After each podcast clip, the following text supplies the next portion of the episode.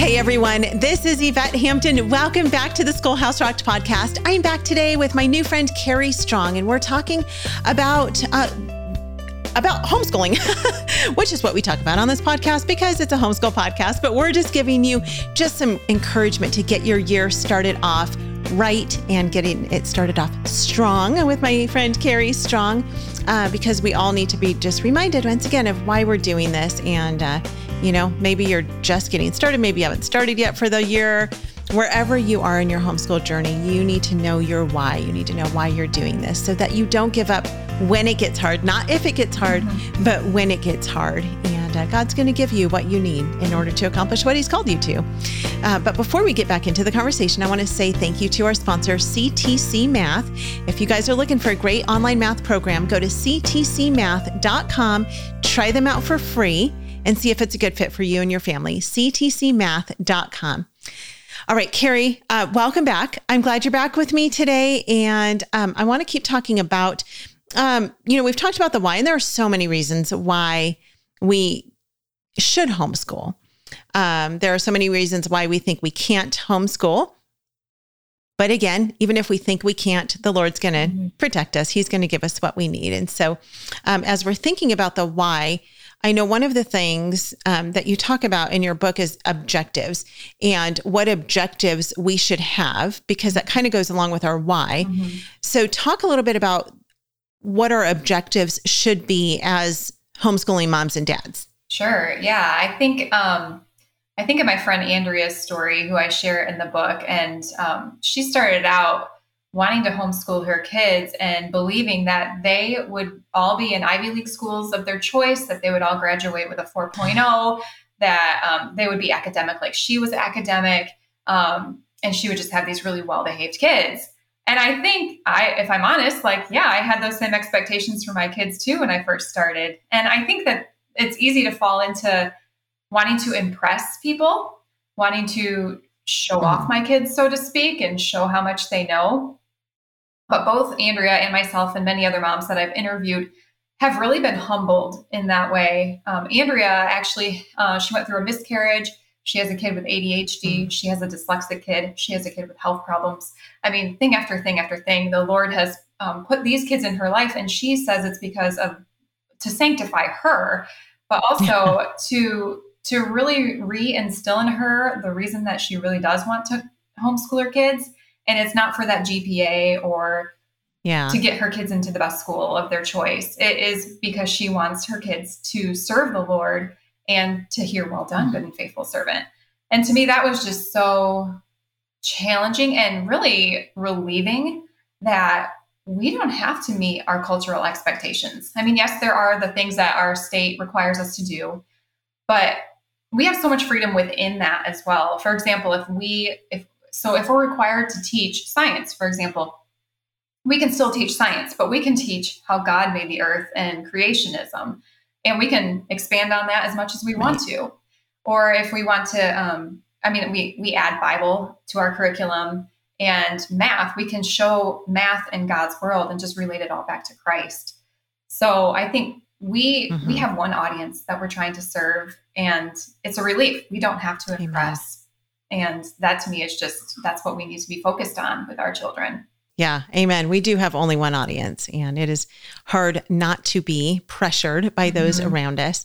Um, I mean, this might be a really dumb analogy. I don't know why I'm thinking about it, but I, we're we're starting to teach our oldest how to drive, and so recently we were driving, and you know, uh, even what? How long have I been driving? Thirty something years.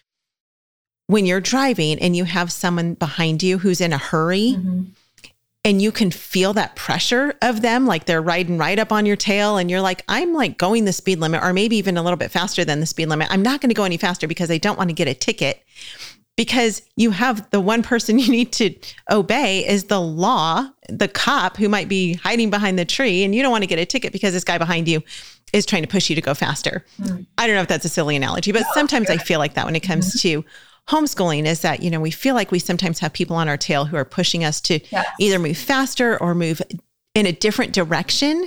Yeah. but we don't we don't we're not doing it for that person right. we don't it doesn't matter and i mean that could be our parents it could be our neighbor it could be someone at church it could be anyone yeah. in our world who has influence over us and it's really hard to have that pressure behind us of, of people going, yeah. okay, move faster, move differently. Right. And you're like, no, I'm doing the right thing right now. Yeah. And just leave me alone and back off.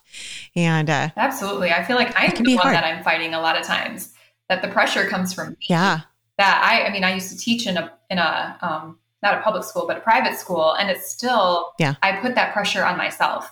And I mean, in Michigan, our laws are so laid back here. I mean, will probably not get checked anytime soon, but I still like, yeah, I put that, um, I'm like, oh, I need to do this, this, and this for this amount of time. I'm like, no, hold the phone. Like my kids don't even learn that way. Yeah. And I don't, I don't have that pressure. It's, it's more just trying to let myself let go yeah. of that. So let's talk a little bit about um, kind of the, the win of homeschooling um, and when to make things happen. Sure. How do things unfold? And I know it's not always, you know, according to age, you know, at this specific age, you do the specific thing uh, because all of our kids are wired mm-hmm. differently. But you know how how do you know? You know, as we're thinking of that analogy of someone you know on your tail. T- pushing you to move faster. Right. We can sometimes do that with our kids, right? For sure. Try to push them to move faster than they're ready to move. So talk about that for a little bit. Sure. Yeah. Um, that's that's been so challenging for me because I have a um, my middle son is ready to do um, fourth grade, but he's in third grade, and my older son is only ready for third grade when he's in fourth grade. So it's kind of like flip flopped, and to try to cater yeah. their education to where their individual needs are, it's it's hard to let go of where they should be, um, because in homeschooling there is no yeah. behind or ahead. It really it really can just be where right. your where their brain is at, or developmentally. Um, it doesn't have to be yeah. where it, it should be. So, I mean, my, my um, friend Michelle, who I interviewed as well, she has nine children. One of them was ready to read at age four. Another one was not ready to read until age nine. He was in the second grade when he yeah. finally started getting the concepts that he to he, when he finally started putting together phonetics and it just finally clicked at that age. But she says that um, she had read a book by um, the more the um, Dr. Moore, and he he writes a book called Better Late Than Early. And she felt that it just mm-hmm. gave her the freedom to really go at the pace of the child. So she says the only thing that we missed out yeah. on were tears and frustration. And by the time that he was in mm. third grade, he was right at the level he was supposed to be because the readiness was there. So yeah. I always say, when yeah. when do we teach the next concept? When they're ready. Just like when do they learn to potty mm. train? Yeah. When they're ready. I don't sit here and ask you like, hey, when they're ready. you potty trained. like nobody asks that anymore. I couldn't even tell you. I have no idea. it doesn't it really doesn't matter in the long run what age you started to read. It just the red, the developmental yeah. mind is I mean, your minds develop at all different paces. And even according to that book, um, they can say as late as 12 that the mind might not even be ready to read. Is when we push our kids too hard, I feel like it almost like it backfires on us or on me personally, I've experienced yeah. this where I'm trying to get my kid to do something that they're not ready for. And what that ends up doing is causing them to take longer to do that thing because they're frustrated. Like I could give you so many more examples. Yeah. Like my daughter, um, she just learned how to ride a bike. She's seven. And I mean, a lot of people might say, well, that seems kind of late to learn how to to finally take the training wheels off of the bike. But now she's riding just as good as her brothers who are nine and 10. Yep, yep. And you cannot make it happen. Right. You cannot force a child to learn something or even, you know, like you're talking about riding a bike or potty training. You cannot force a child to be more advanced in an area than right. what they're ready to be. Yeah. And so I love your friend's perspective on that and that all she missed out on was the tears and frustration yeah. because so many moms, you know, it, it, and we're conditioned to think this way because it's how the, the traditional school works, whether mm-hmm. public or private. You know, kids learn to read in kindergarten Okay, well, some kids really struggle with that and they don't learn to read in kindergarten and then they're labeled as, you know, kids, oh, they might need some help. They, right. you know, they're maybe dyslexic, which maybe they are, maybe they're not. Maybe they're just simply not ready for it. Mm-hmm. But oftentimes those kids are the ones who can build a tower out of Legos by the time they're 3. Exactly. And their sibling who's reading circles around them can barely put two pieces of Legos together. You know, it, they're just yes. different. They're just wired differently. And so as parents, we get to be the ones to know them best mm-hmm. and cater to their learning abilities and to their learning styles mm-hmm. as well, which I want to talk about after the break. We'll be right back. Remember the songs that you learned as a little child? They're still deep in your memory and on the tip of your tongue, and they'll last a lifetime.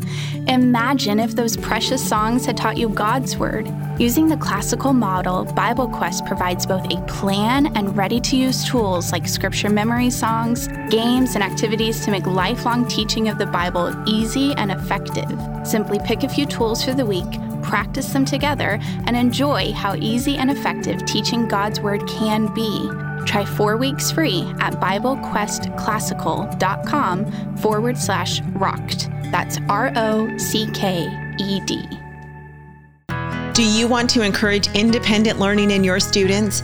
Do you have multiple students with individual learning styles? Homeschooling is an excellent opportunity to customize your child's education. BJU Press is here to help. For each academic subject, BJU Press has created video lessons that will lead your child through each of their courses. Your child will experience thorough lesson content administered by experienced and engaging teachers who will walk your child through the assignments so they know what to expect. Visit their website at bjupresshomeschool.com to see what courses are available for your student. We are back with Carrie. Uh, before the break, I we were talking about um, you know just how our kids learn, and during the homeschool survival series that we did a couple of months ago, we talked a lot about learning styles, and we had Tyler Hogan come on, and he talked about um, just being able to recognize the different learning styles. If you missed that podcast, you must go back and listen to it because it's absolutely fascinating to learn how our kids' brains work and, and how we can adapt their learning to how God created them. It's a really, really great episode. Mm-hmm. And so we talked about learning styles, which are auditory, visual, and kinesthetic, but we talked about a whole lot more than that.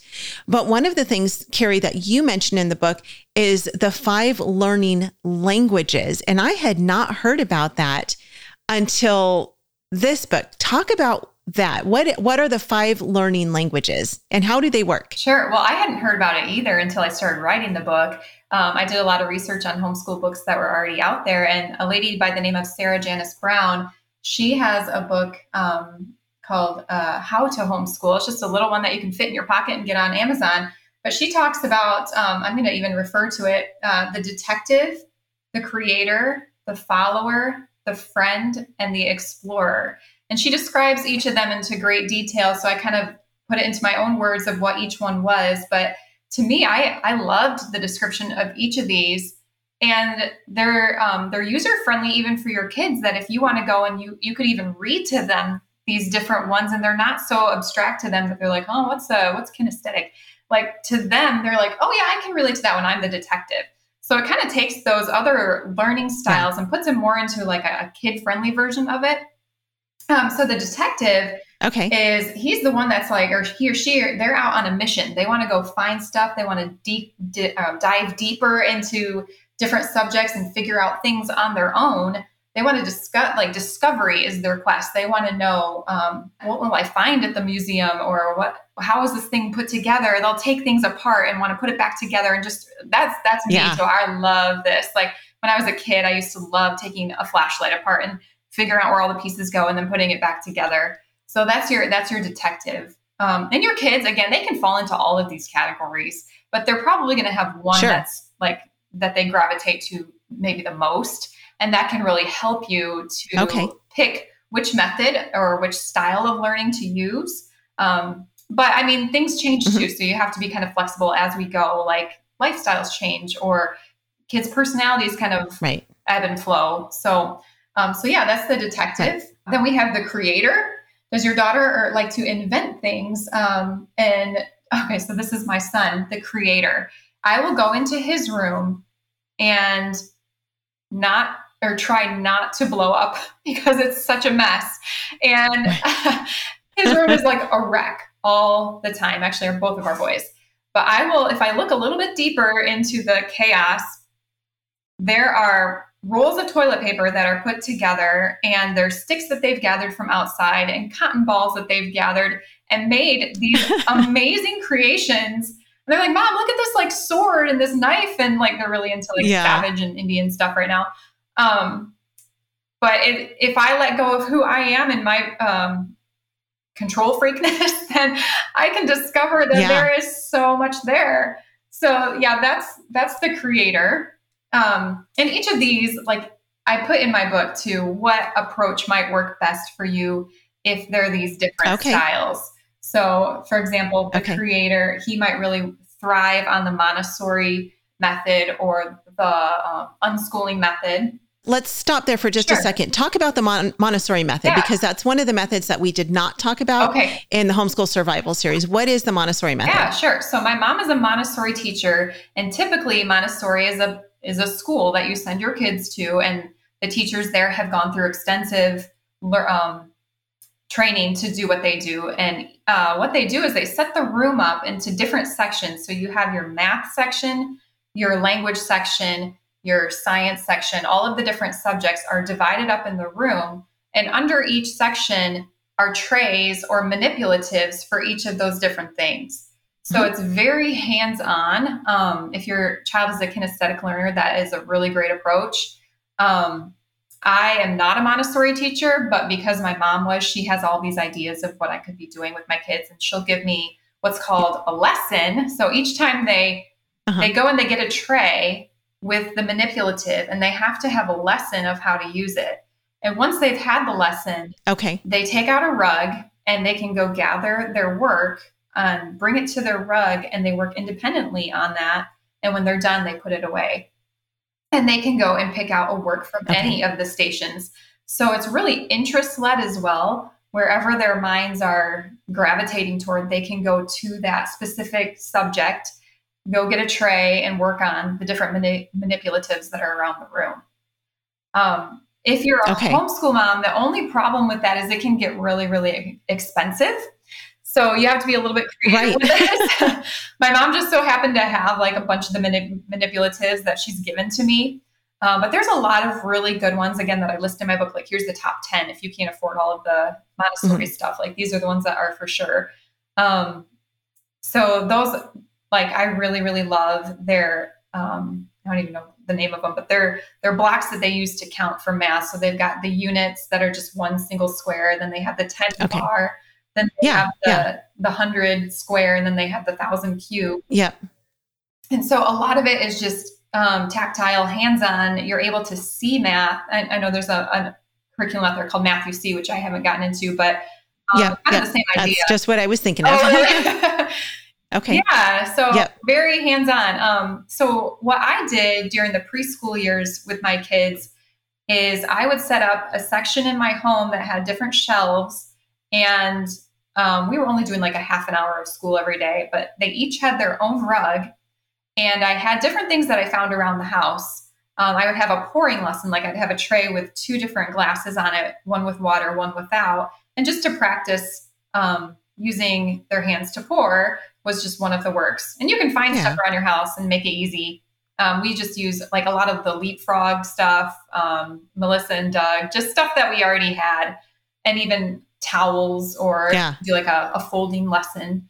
Um, there's a whole practical life set. They're yeah. really big into practical life. This is why your kids use toilet paper rolls right. and yep. cotton balls mm-hmm. and sticks from outside and all of that. I could see how that would play into right how they explore and create today. Yes. Uh huh. That's true. I never put that in, in yeah. the way that they're learning. So, I uh-huh. mean, that's uh-huh. so cool. We're going to come back tomorrow and finish talking about the five learning languages. Um, this is really interesting um, information. I love that you're sharing this with us. So, thank you for being with me again today, Carrie. Yes. If you guys you. Um, would love to know about Carrie's book, it's called You Can Homeschool and it's all um, answers, methods, and resources with real life stories by Carrie Strong. So we'll put links to that in the show notes. And then your website again is what? Strongroots.farm. Thank you guys so much for listening. We will be back with you tomorrow. If you've not signed up for our newsletter yet, go to schoolhouserocked.com, sign up there so you can keep in the loop on all things Schoolhouse Rocked. Have a great rest of your day. We'll see you back tomorrow. Bye.